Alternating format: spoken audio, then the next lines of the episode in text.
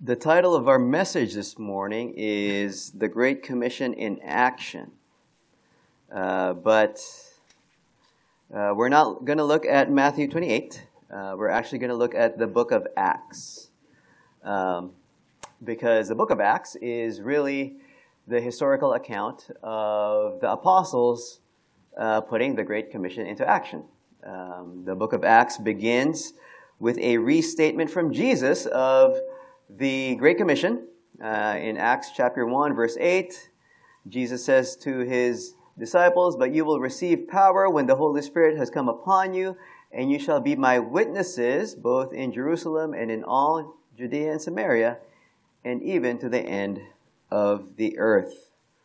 Um, that's a restatement of the Great Commission, and you can outline the book of Acts according to chapter 1, verse 8, when the apostles were witnessing in Jerusalem, which resulted in persecution, which uh, caused the apostles to spread out to Judea and Samaria. And then from then on, uh, particularly with the ministry of Paul, we read of the church uh, bringing the gospel uh, to the ends of the earth, to the uh, outer, um, throughout the Roman Empire, right?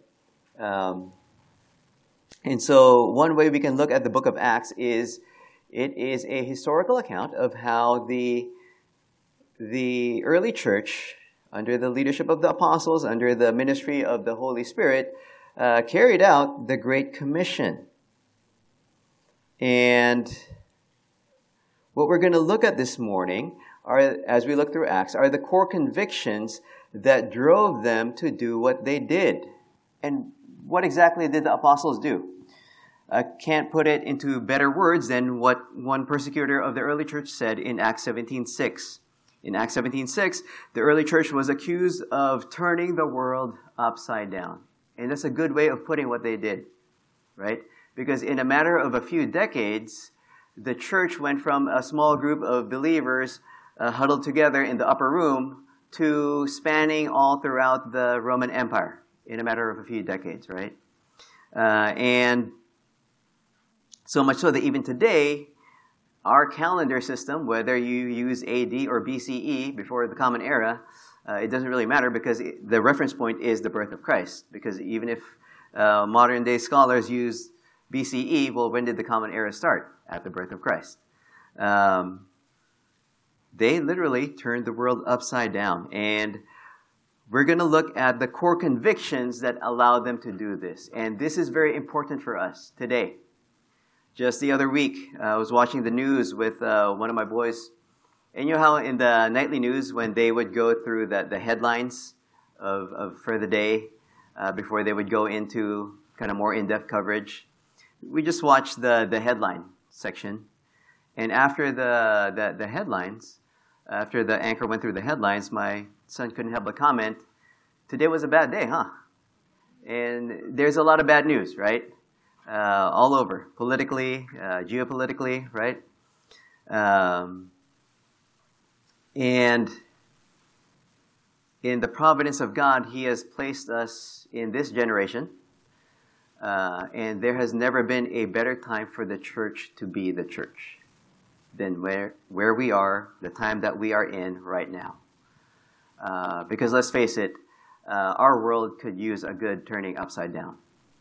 And we're going to look at the core convictions that the apostles had held on to. And by God's grace, He would use us to turn our world upside down. So these core convictions, uh, there's five of them. Let me give them to you real quick. First is the priority of the local church, the priority of the local church. Second, the authority of the word. Third, the call to preach.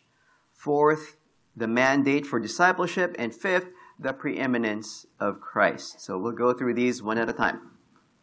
So first, the priority of the local church. The local church is God's designated hub for carrying out the Great Commission. It is through the local church that the Great Commission will be carried out. God designed it this way. Uh, if you look at Acts, we know that the church was birthed in Acts chapter 2, right? It grows and matures even under the face of persecution. This was how, again, the church spread out.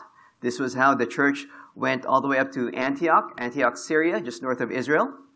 Antioch, Syria, the, the church there becomes Paul's sending church, right? This is a church that commissions Paul to become a missionary. This is uh, the home base for Paul before he would go to his three missionary journeys. And Paul takes three missionary journeys, first focusing on the southern area of the Roman province of Galatia. We read about that in Acts 13 and 14. The second missionary journey focuses on the Roman province of Macedonia. And we read about that from Acts 15 through 18. The third missionary journey focuses on the province of Asia, particularly the city of Ephesus. And we read about this from Acts 18 through 21. And in each of these missionary journeys, Paul's pattern is very consistent. He would preach the gospel in the synagogues. Being a rabbi, he had that privilege. He would continue to do that until he was kicked out of the synagogue by the Jews, by the Jewish leaders. After that happens, he continues to preach in an alternate location to the Gentiles of that city. And wherever disciples are made, wherever uh, people are converted, come to faith in Christ, he establishes churches. He plants churches. And these churches, in turn, engage, take part in, in, in, the work of missions. How do they do that? Well, first, just by their own witness as they would gather together to, to worship and equip believers, uh, the, the, the lives of the individual believers gets changed and they become witnesses for the gospel. So just their own personal witness. Firstly, and secondly, they would also send workers with Paul. As believers mature and are discipled unto maturity through these churches, these churches that Paul planted would then send co-laborers with Paul. Examples of these are Timothy, who was from Derbe, uh, uh, Paul's first missionary journey, and Epaphroditus from Philippi, uh, Paul's second missionary journey.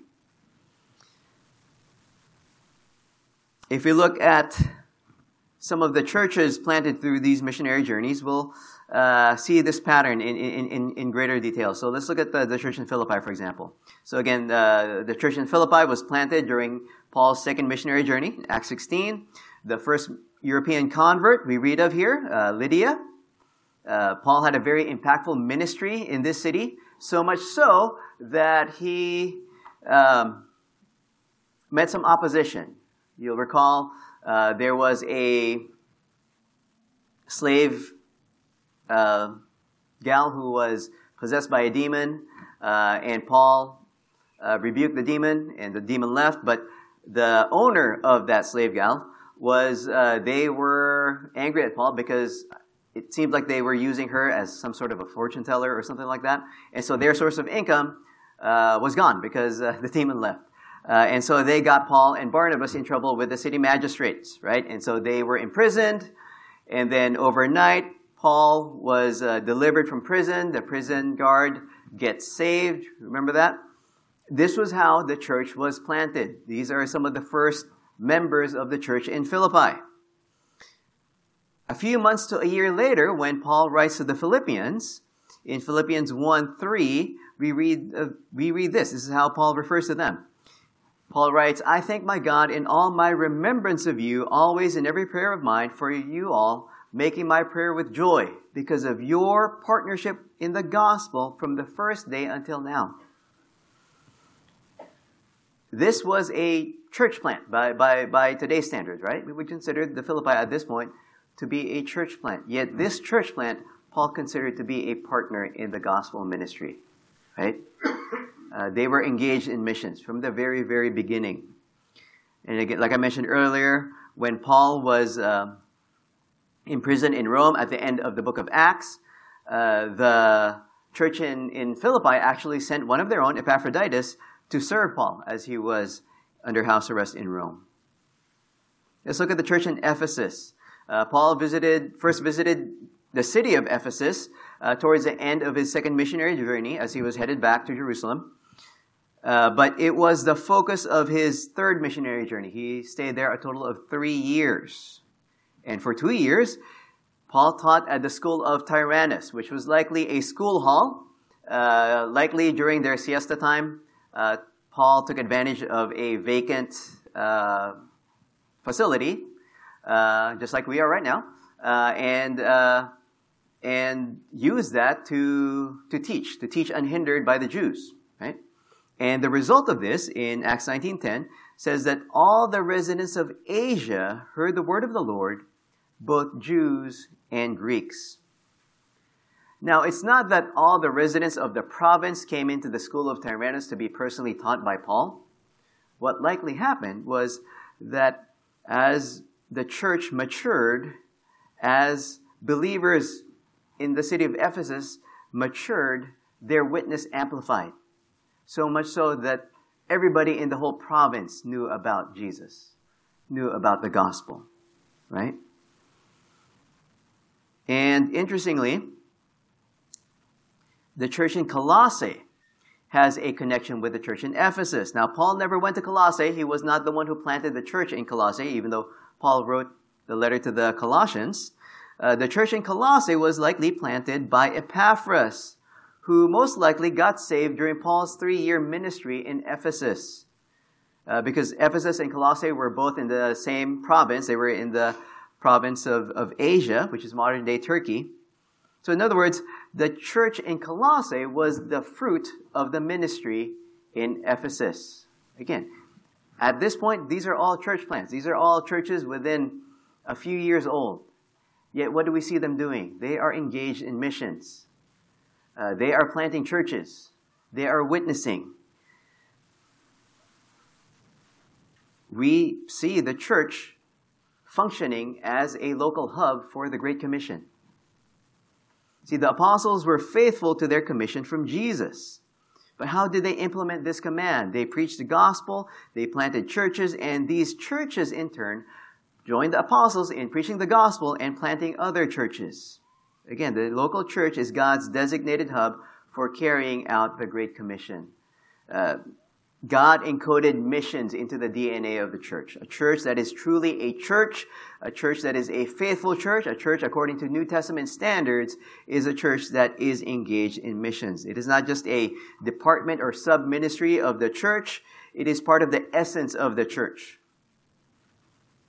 It is part of its being. Like we normally think of Acts 2 as the beginning of the, uh, of the church, right? But seeing it in context, the church was birthed as the apostles were engaged in carrying out the Great Commission. So the Great Commission and the church go hand in hand. It's, it's not just that uh, only a select people uh, from the church are, are involved with missions. The whole church is part of the mission of the Great Commission. But how exactly is the local church a hub for the Great Commission? Well, primarily through the ministry of the Word, the faithful and clear teaching and preaching of the Word of God. Through this, unbelievers will hear the word and be saved. Through this, believers will grow in maturity. And as they are, grow in maturity, believers will be equipped for the work of the ministry. As they are equipped for the work of the ministry, then they themselves will be evangelizing, sharing the gospel, making an impact for Christ.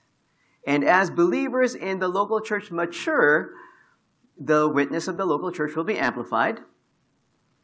The, for any any church. Doesn't matter if it's a church plant, doesn't matter if it's uh, a mega church. I remember John MacArthur asked this once uh, at Grace Community Church.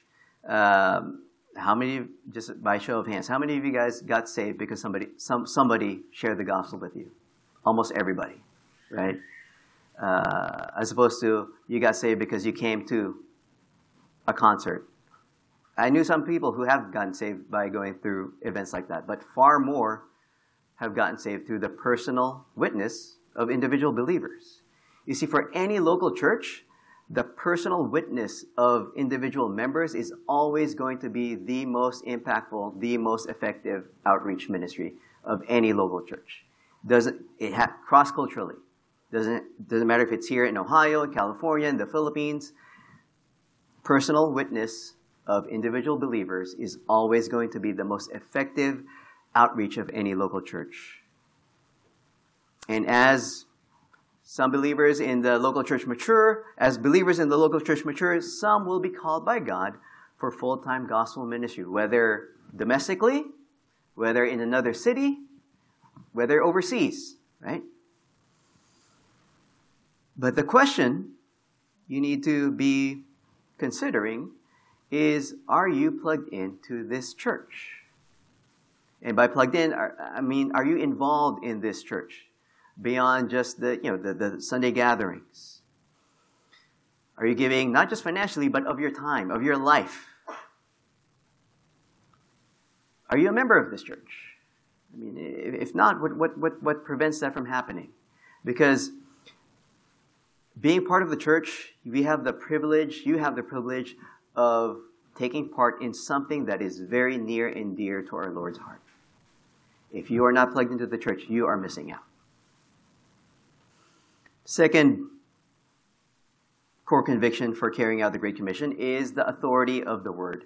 The Word of God is God's designated playbook for carrying out the Great Commission.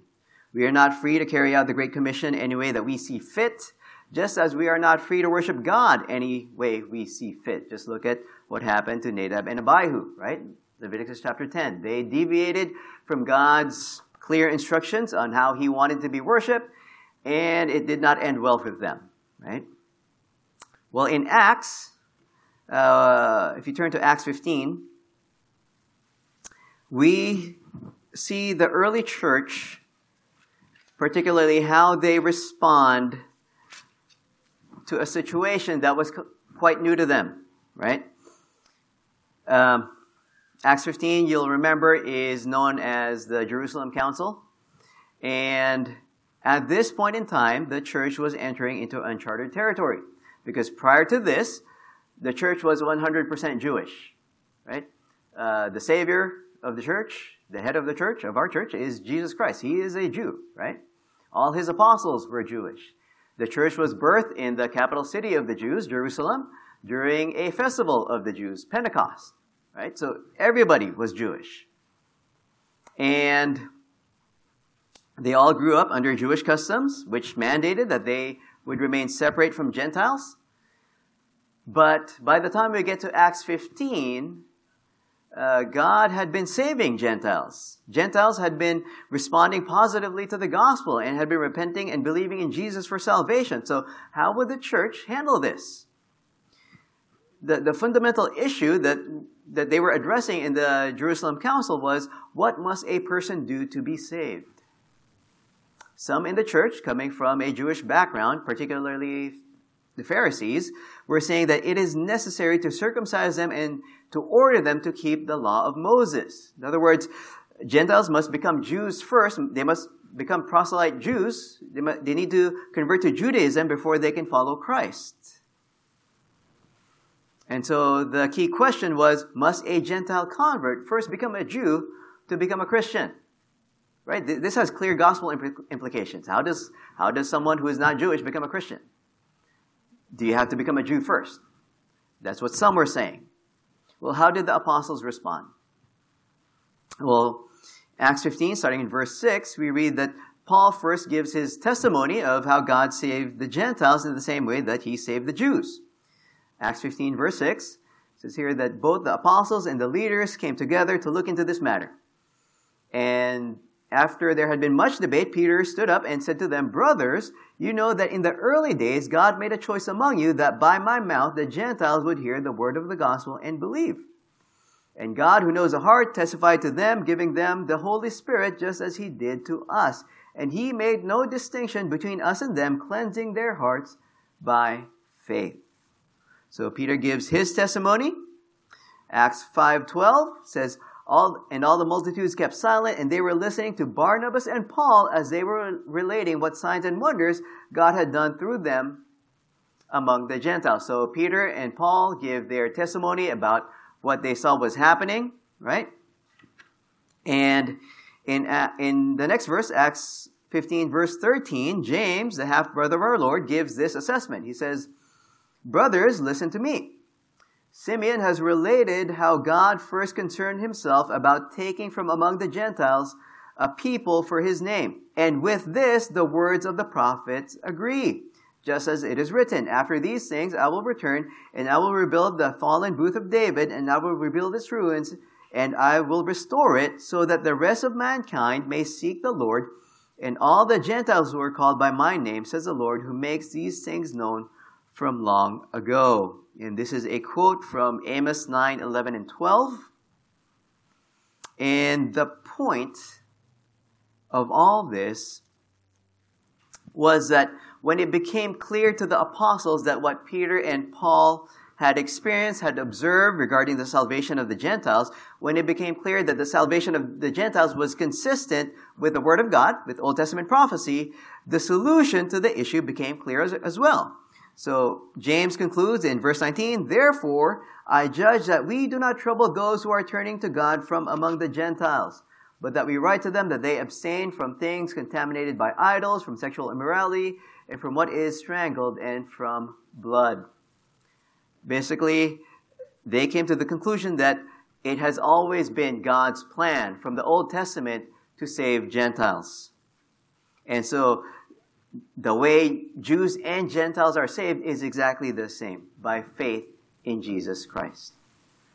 Uh, they do not have to come under the law uh, the provision in verse 20 was more about keeping fellowship with uh, Jews so that Jews and uh, Jewish believers and Gentile believers can enjoy fellowship with one another. Uh, they added the instructions for verse 20. But the, but the way of salvation for Jews and Gentiles is the same through faith in Jesus Christ. And so, what's the point of all of this? When the young church encountered an unfamiliar problem, where did they go to find the solution? They went and looked to the Word of God. Right? They evaluated what they saw. They evaluated their experience through the lens of Scripture. Scripture was authoritative. It was sufficient to provide the solution for the problem that the church had faced. They were committed to the Word of God. They were willing to submit to the authority of the Word of God. And as we carry out the Great Commission and make disciples, we will undoubtedly run into situations we've never been to before. In fact, the last couple of years has been a testimony to this, right? Where do we go in such times? We go to the authoritative, inerrant Word of God, prayerfully study it so that it may be a light to our path. Right? Now, it is easy to say, okay, I have a high view of God, or our church has a high view of the, of, of the Word of God. But do you read the Bible as if the health of your soul depends on it? Do you seek for it in the same way a baby cries for milk? You just, some of you may have heard my baby cry out for milk just now, even through the closed doors in the far room. But you can still hear when, when, when the baby's hungry, right? Do we Peter compares our longing for the milk of the word, it needs to be that intense, right? Is there something preventing you from regularly, systematically reading the Word of God? Um, related to this is the third conviction for carrying out the Great Commission, and that is the call to preach. The call to preach. Preaching is God's ordained means of building up His people. The Old Testament prophets were preachers, we normally think of prophets as, okay, when you hear the word prophet, particularly a biblical prophet, don't think fortune teller. They're not fortune tellers, right? Uh, as much as they foretold of the future, they actually reference just as much, if not more, the history of Israel. And w- why did they do that? Why did they foretell the future? Why did they reference the history of Israel? Because they were calling Israel to repent. They were preachers. And they were basing their call to repent on the history of Israel as much as they did on the future of Israel, on the basis of what God did for our people in the past, on the basis of what God will do to, for our people in the future, repent. They were preachers primarily. The Old Testament prophets were preachers. John the Baptist was a preacher. Jesus was a preacher. The apostles were preachers. Those who were mentored by the apostles, like Titus and Timothy, were preachers. The book of Acts begins and ends with preaching. Again, Acts chapter 2 records the birth of the church. What was the event that triggered the birth of the church? Acts sermon, uh, Peter's sermon, right? In Acts chapter 2. His sermon on Pentecost. And what, what's the heart of the message of his, of, of his sermon? that Jesus is the Messiah, proven by how the events surrounding the life, death, and resurrection of Jesus are consistent with Old Testament prophecy. And he was very confrontational in his sermon. Uh, Acts 2, verse 36 Let all the house of Israel, therefore, know for certain that God has made him, Jesus, both Lord and the Christ, this Jesus whom you crucified. He couldn't have stated it more clearly. You killed our Messiah. The next verse calls for the response. Now, when they heard this, they were cut to the heart and said to Peter and the rest of the apostles, Brothers, what shall we do? Peter said to them, Repent and be baptized, every one of you, in the name of Jesus Christ for the forgiveness of your sins, and you will receive the gift of the Holy Spirit. As a result, verse 41, 3,000 souls were saved that day. That was the birth of the church, right? The book of Acts begins with preaching. Acts 28, verse 23, Paul is at Rome under house arrest, waiting for his appointment, court appointment with Caesar. He was free to receive visitors, so he called the Jews in Rome and set a day where he could address them. Acts 28, verse 23, when they had appointed a day for him, they came to him at his lodging in greater numbers. From morning till evening, he expounded to them testifying to the kingdom of God and trying to convince them about Jesus from the law of Moses and from the prophets. From morning till evening, Paul was expounding the Old Testament, showing to them that Jesus is the Messiah. The result, verse 24, some were convinced by what he said, but others disbelieved. So Acts begins and ends with preaching. And there are at least 10 recorded sermons in Acts. Acts chapter 2, Peter at Pentecost. Acts chapter 3, Peter after healing the beggar. Acts chapter 4, Peter to the Jewish religious leaders. Acts 7, uh, Stephen before he was stoned to death. Acts 13, Paul at the synagogue at Pisidian Antioch. Acts 15, James at the Jerusalem Council. Acts 17, Paul's at Mars Hill. Acts 22, Paul before the mob in Jerusalem. Acts 24, Paul before Felix. And Acts 26, Paul before Agrippa. And there are common elements of these sermons, similar to uh, what I highlighted uh, from, from Peter's sermon in Acts chapter 2. There is an explanation of, of Scripture, of the Old Testament, particularly how the Old Testament points to the, the life, the death, the resurrection of Jesus, and how that Jesus is their long promised Messiah. There's also a call to repent where sin is confronted and disbelief, there's warning for disbelief. Right? So these are some of the common elements of these sermons in Acts. And there are other references to preaching, not recorded sermons, but uh, re- uh, men- uh, references to, to, to preaching, not necessarily that the sermon was recorded. Acts 5.42 says, Every day in the temple and from house to house, they did not cease teaching and preaching that the Christ is Jesus. Acts 20, verse 7, this is uh, when uh, Paul preached from dinner through midnight, and a kid named Eutychus fell asleep and fell to his death. Uh, but Paul miraculously brought him back to life. And so the book of Acts is saturated with preaching. And the apostles' commitment to preaching is co- consistent with our Lord's. Uh, if you remember from Mark chapter 1, after a day where Jesus preached in the synagogue in the morning, and they went back to Peter's house and he healed um, Peter's mom. And, and, and when uh, uh, evening came, everybody in the town came to their front door so that uh, they could be healed. So everybody in the town uh, went to be healed in the evening, through the evening. And early in the next day, early morning the next day, Jesus went out to pray. And his disciples went looking for him because a crowd had got, gathered uh, because they wanted more of the healing, right? But listen to what Jesus tells them in, in, in Mark chapter 1, verse 38. He says to them, Let us go on to the next towns that I may preach there also, for that is why I came out. He went throughout all Galilee, preaching in their synagogues and casting out demons. And so the apostles were committed to preaching, Jesus was committed to preaching. But how did people respond to apostolic preaching? Like we already said, many believed, many rejected. The apostles, even with all their supernatural gifting from the Holy Spirit, could not control how people would respond to preaching. And neither do we.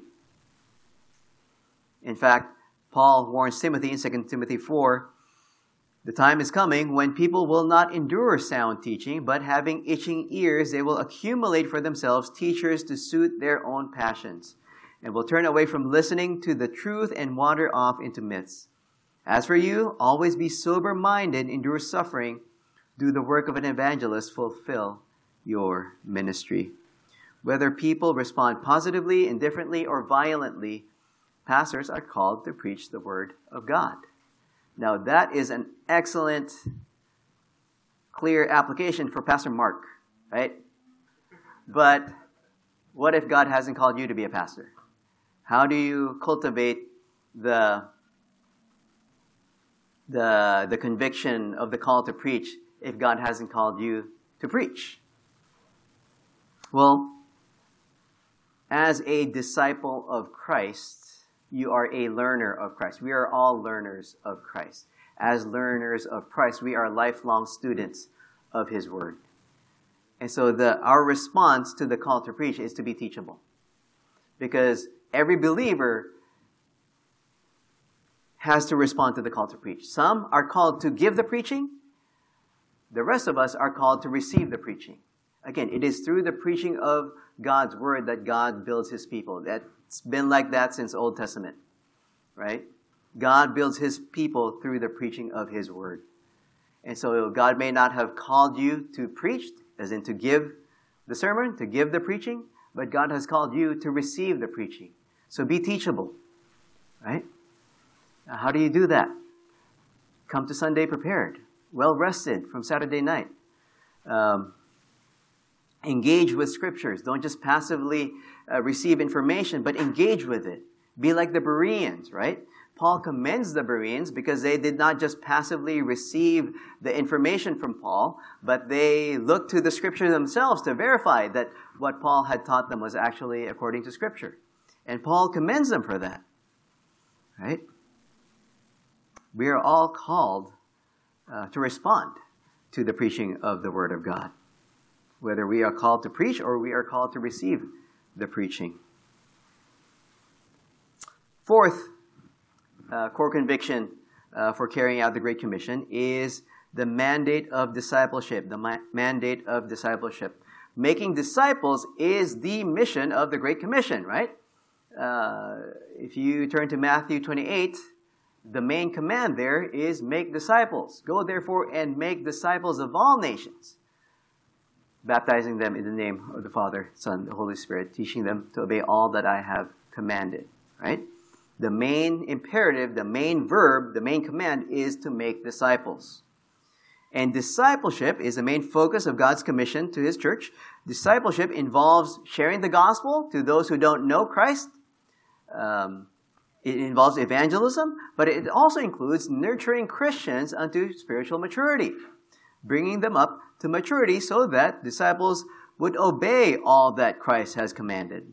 And God has ordained the church to be the primary setting where believers are to be discipled, are to be uh, nurtured unto spiritual maturity. And what disciple looks like in one verse is summed up for us in Acts 2:42.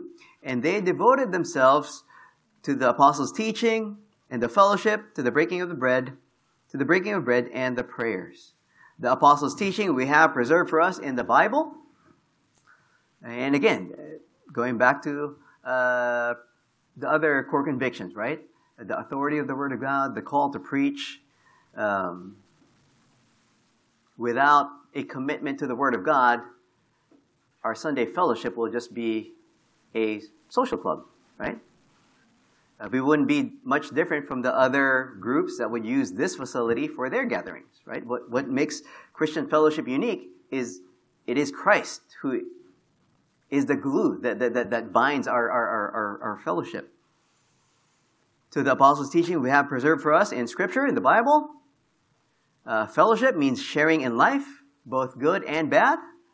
Learning from, from one another, both from our successes and also from our failures quite frankly, sometimes we, it's, there's more lessons to be learned from our failures and from our successes. Uh, bearing one another's burdens, confessing sin to one another, and all of this requires us to be open with one another, to be in each other's lives, right?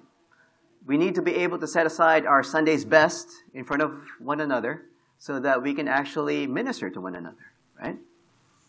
It's not just that um, Pastor Mark or the leadership of the church is, is, it's not just that they're the ones uh, discipling everybody. Yes, they're, they're leading the discipleship, but they're equipping the rest of the flock to be ministering to each other. That's how, that's how God designed it. And that's how the witness of the church is amplified. Right? Imagine a church where everybody, every member of the congregation is involved in each other's lives, is using their giftedness from the Lord to build up other believers.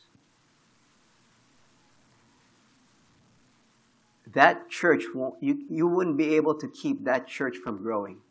There is nothing in this world that would keep such a church from exploding. Right? The breaking of bread. The Lord's Supper, right? Uh, remembering the sacrifice of Jesus on our behalf.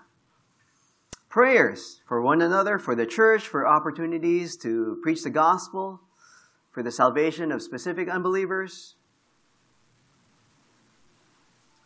See, um, a lot of times discipleship sometimes is is kind of programs can be helpful. It, it, organization can be helpful, but sometimes um, when churches engage in discipleship, it's it can be a little bit too programmatic.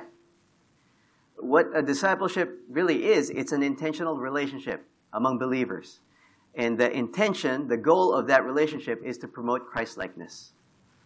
Uh, but it's fundamentally a relationship among believers. The, the, the, goal of that relationship is not just to be buddy buddies, not just to have a social life, but the goal of that relationship is to encourage one another to become more and more like Christ.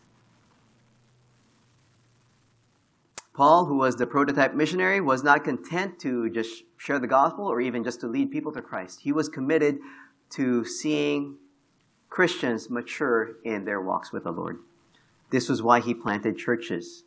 Acts 15:36 shows us his motivation for the second missionary journey. He says to Barnabas, "Let us return and visit the brethren in every city in which we proclaim the word of the Lord and see how they are." He was just concerned about their growth, about their walk with the Lord. Colossians 1:28 states Paul's goal in ministry. Him, Christ, we proclaim warning everyone and teaching everyone with all wisdom that we may present everyone mature in Christ.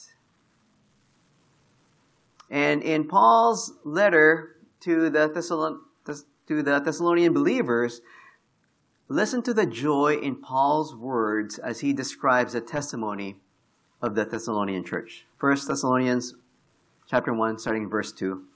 He writes, We give thanks to God always for all of you constantly mentioning you in our prayers, remembering before our God and Father your work of faith and labor of love and steadfastness of hope in our Lord Jesus Christ.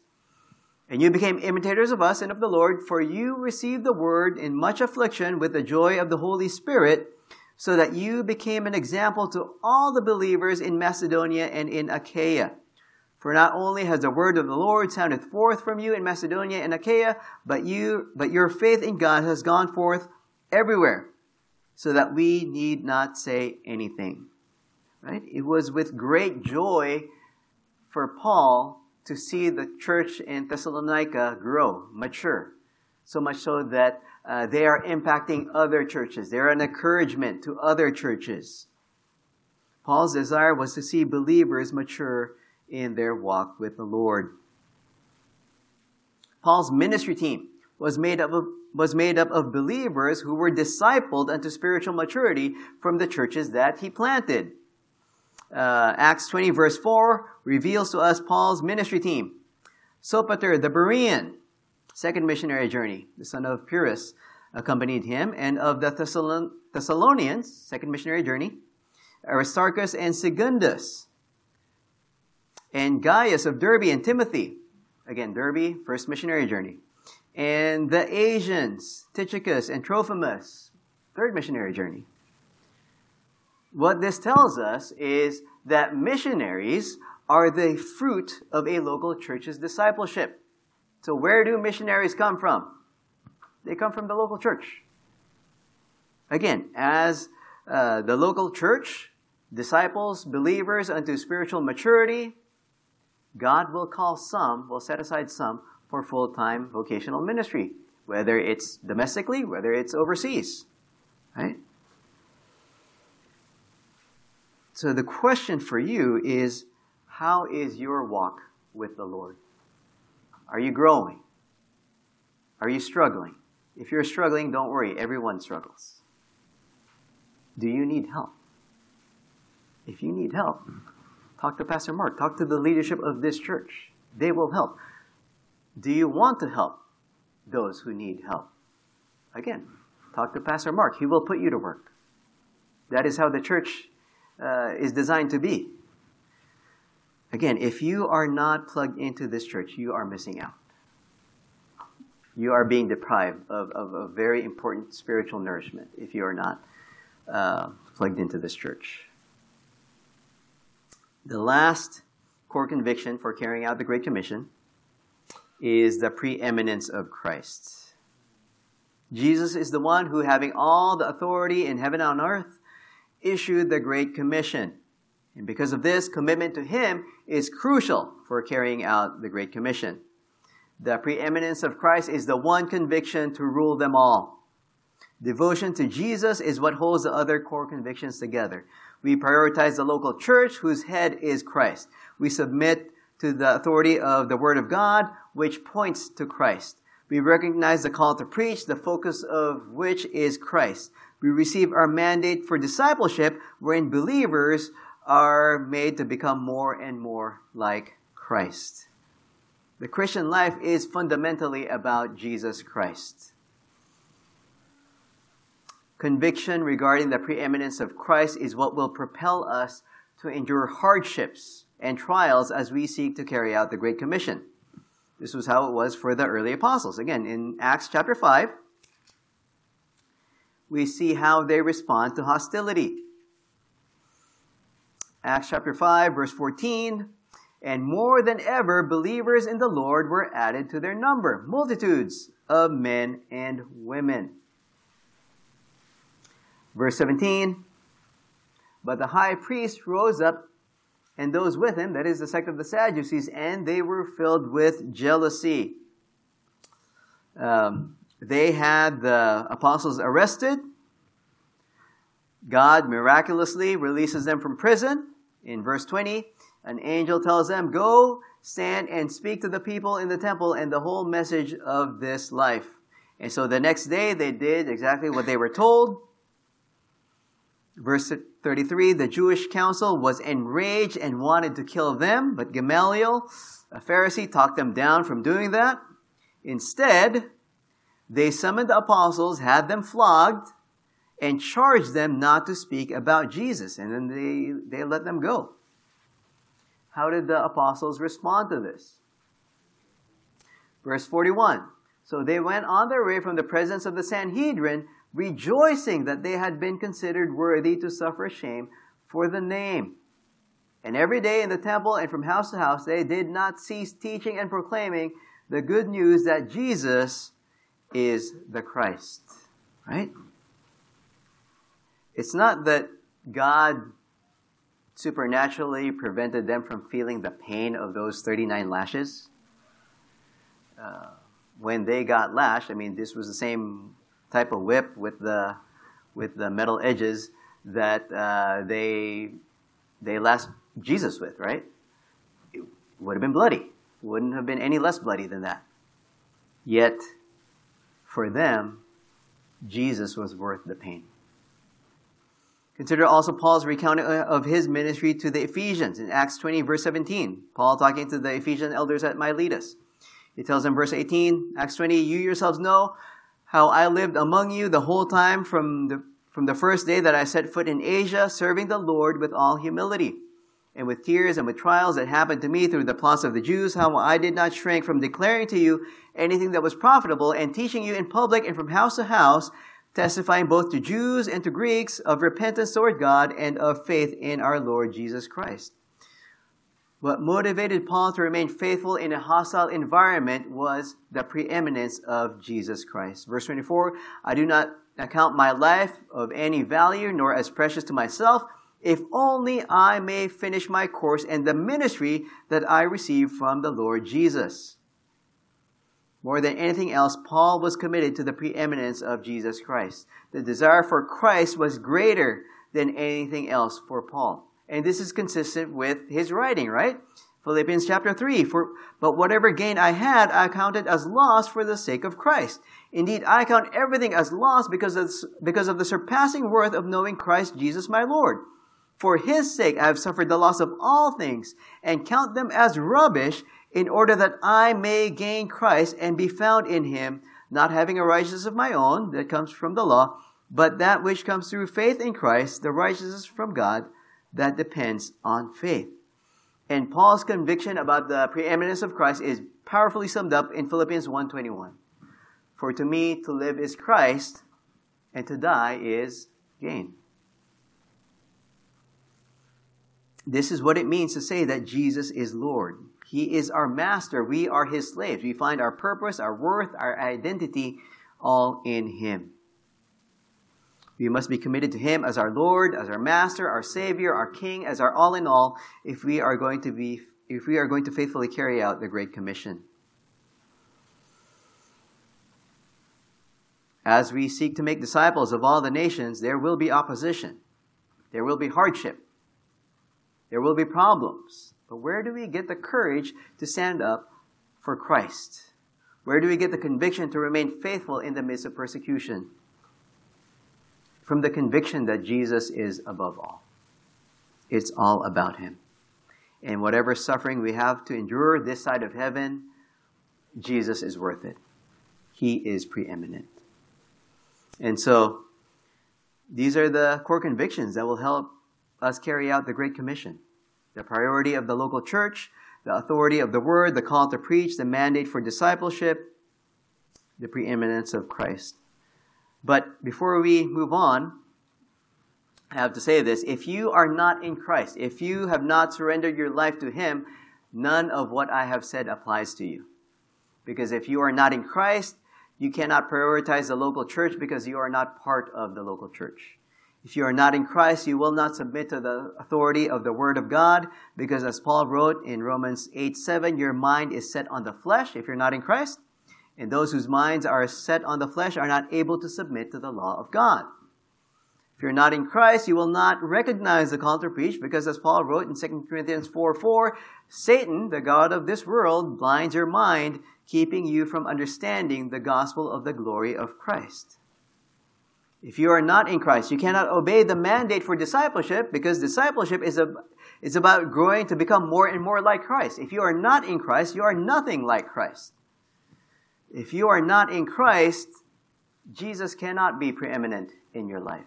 Something else is preeminent in your life. And that something that is taking the place of Jesus in preeminence in your life is what the Bible calls an idol and you need to ask God to reveal to you what your idol is. Or maybe you, you know what your idol is. And you need to ask God to convict you about your idol so that you would turn away from your idol and turn to Christ, to Him and Him alone. You see, we're all made in the image and likeness of God. He made us, He made you so that, so that you can make much of Him. But instead, in our sin, we have been making much of things that are not worthy to be made much of. Again, these are called idols. Uh, these things, we value them as preeminent, although they are not truly worthy of being preeminent. And because of this,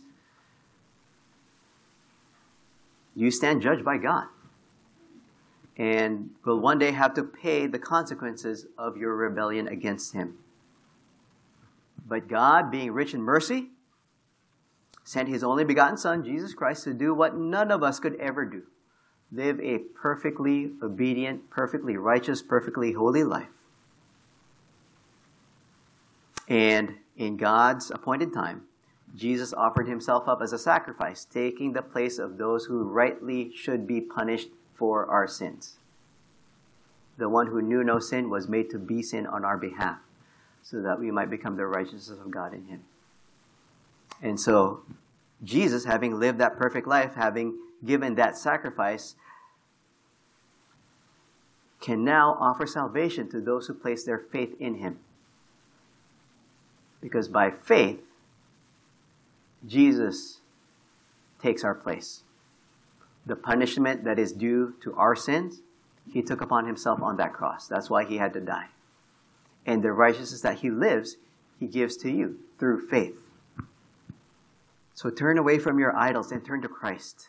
Confess to him that you have not submitted to his lordship that you've been serving false God. You've been making much of things that aren't worthy of being made, make, make, making much of. Confess to Him that you desire to submit to His Lordship, that you, you want to worship Him and serve Him and Him alone. And He will forgive you. He paid a heavy price to secure the forgiveness of sinners like us. There is grace in Christ. Go to Him. Right? And this is the message that we have for the world, right? Turn to Christ. Turn away from the false gods of health, wealth, influence, power, prosperity, popularity. Again, there has never been a better time for the church to be the church. In Acts 17:6, the persecutors of the church describe the church as those who have turned the world upside down. Our world needs to be turned upside down. God did it with the early church. He can do it again in our generation as we cultivate and embrace these core convictions the priority of the local church, the authority of the word, the, lo- the call to preach, the mandate for discipleship, and the preeminence of Christ.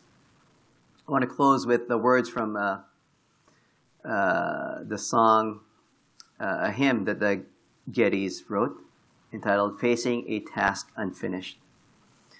They write, Facing a task unfinished that drives us to our knees, a need that undiminished rebukes our slothful ease. We who rejoice to know thee renew before thy throne the solemn pledge we owe thee to go and make thee known.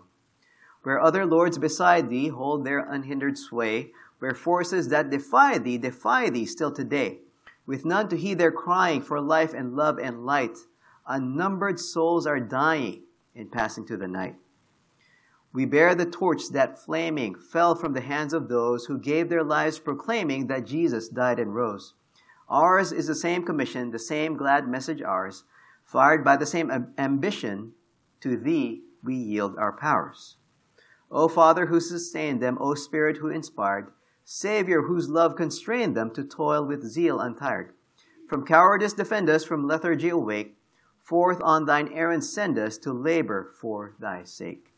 We go to all the world with kingdom hope unfurled, but no other name has power to save but Jesus Christ the Lord. Let's pray. Dear Heavenly Father, we come before you and thank you for the great privilege you have given us to be part of your church. And as part of your church, we are called to take part in the Great Commission. It is a privilege of privileges because this is something that is precious to you, near and dear to your hearts, that, that, that you would entrust us with this commission, that you would include us in this to take part in the expansion of your kingdom. What a, what a glorious privilege that is for all of us. Help us, Lord, to be faithful. And Lord, if there are some here who are not in Christ, I pray that you would bring conviction, Lord. Help them to realize their need for salvation and help them to understand the amazing gift of life that is in Christ Jesus. In whose name we pray. Amen. Thanks for listening to the pulpit ministry of Medina Bible Church in Medina, Ohio. You can find church information, a complete sermon library, and other helpful materials at medinabible.org. This message is copyrighted by Medina Bible Church. All rights reserved.